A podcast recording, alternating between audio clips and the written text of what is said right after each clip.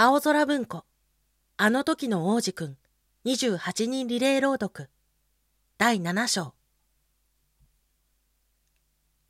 5日目。また羊のおかげでこの王子くんにまつわる謎が一つ明らかになった。その子は何の前置きもなくいきなり聞いてきたんだ。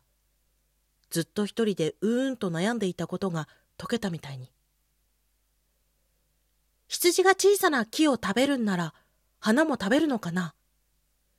羊は目に入ったものみんな食べるよ。花にトゲがあっても？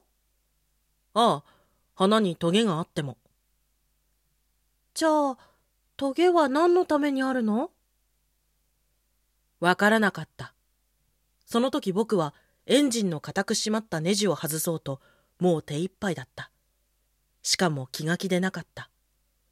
どうも手ひどくやられたらしいということが分かってきたし、最悪飲み水がなくなることもあるって本当に思えてきたからだ。トゲは何のためにあるの？この王子くん、質問を一度始めたら絶対おやめにならない。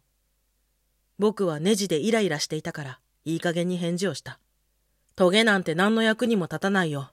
単に花が意地悪したいんだろ。え？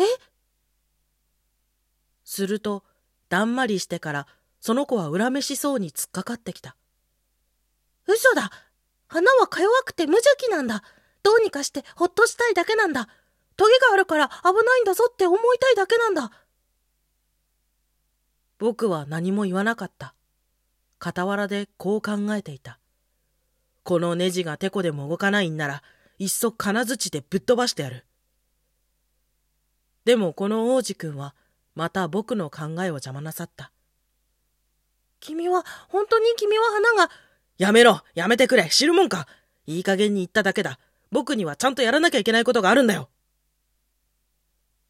その子は僕をポカンと見た。ちゃんとやらなきゃ？その子は僕を見つめた。エンジンに手をかけ、指は古いグリスで黒く汚れて、不格好な置物の上にかがんでいる、そんな僕のこと。大人の人みたいな喋り方僕はちょっと恥ずかしくなった。でも、容赦なく言葉が続く。君は取り違えてる。みんな一緒くたにしてる。その子は本気で怒っていた。黄金色の髪の毛が風になびいていた。真っ赤なおじさんのいる星があったんだけど、その人は花の匂いも嗅がないし、星も眺めない。人を好きになったこともなくて、足し算の他は何にもしたことがないんだ。一日中、君みたいに繰り返すんだ。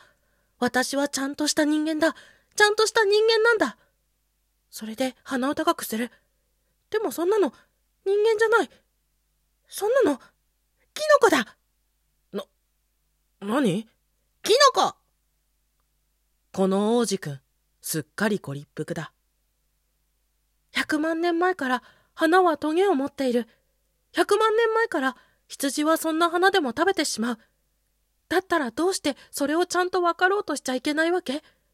なんでものすごく頑張ってまでその何の役にも立たないトゲを自分のものにしたのかって？羊と花の喧嘩は大事じゃないの？太った赤いおじさんの足し算の方がちゃんとしてて大事だっていうの？たった一つしかない花。僕の星の他にはどこにもない。僕だけの花が僕にはあって、それに小さな羊が一匹いるだけで花を食べ尽くしちゃうこともあるって。しかも自分のしていることもわからずに、朝ふっとやっちゃうことがあるって分かっていたとしても、それでもそれが大事じゃないっていうの？その子は真っ赤になって喋り続ける。誰かが200万の星の中にも2つとない、どれか一輪の花を好きになったんなら、その人はきっと星空を眺めるだけで幸せになれる。あのどこかに僕の花があるって思えるから。でも、もしこの羊があの花を食べたら、その人にとってはまるで星全部がいきなりなくなったみたいなんだ。だから、それは大事じゃないっていうの？ねえ。その子はもう何も言えなかった。いきなりわーっと泣き出した。夜が落ちて僕は道具を手放したなんだかどうでもよくなったエンジンのこともネジのことも喉の渇きも死ぬことさえも一つの星一つの惑星僕の居場所この地球の上に一人の気ままな王子くんがいじらしく立っている。僕はその子を抱きしめゆっくりとあやした。その子に言った君の好きな花は何も危なくなんかない。羊に口輪を描いてあげる。君の羊に花を守るものも描いてあげる。あとどう言っていいのか僕にはよくわからなかった。自分はなんて不器用なんだろうと思った。どうやったらこの子と心が通うのか僕にはわからない。すごく不思議なところだ。涙の国って。ただいまの朗読はタヨでした。引き続き青空文庫あの時の王子くん28人リレー朗読をお楽しみください。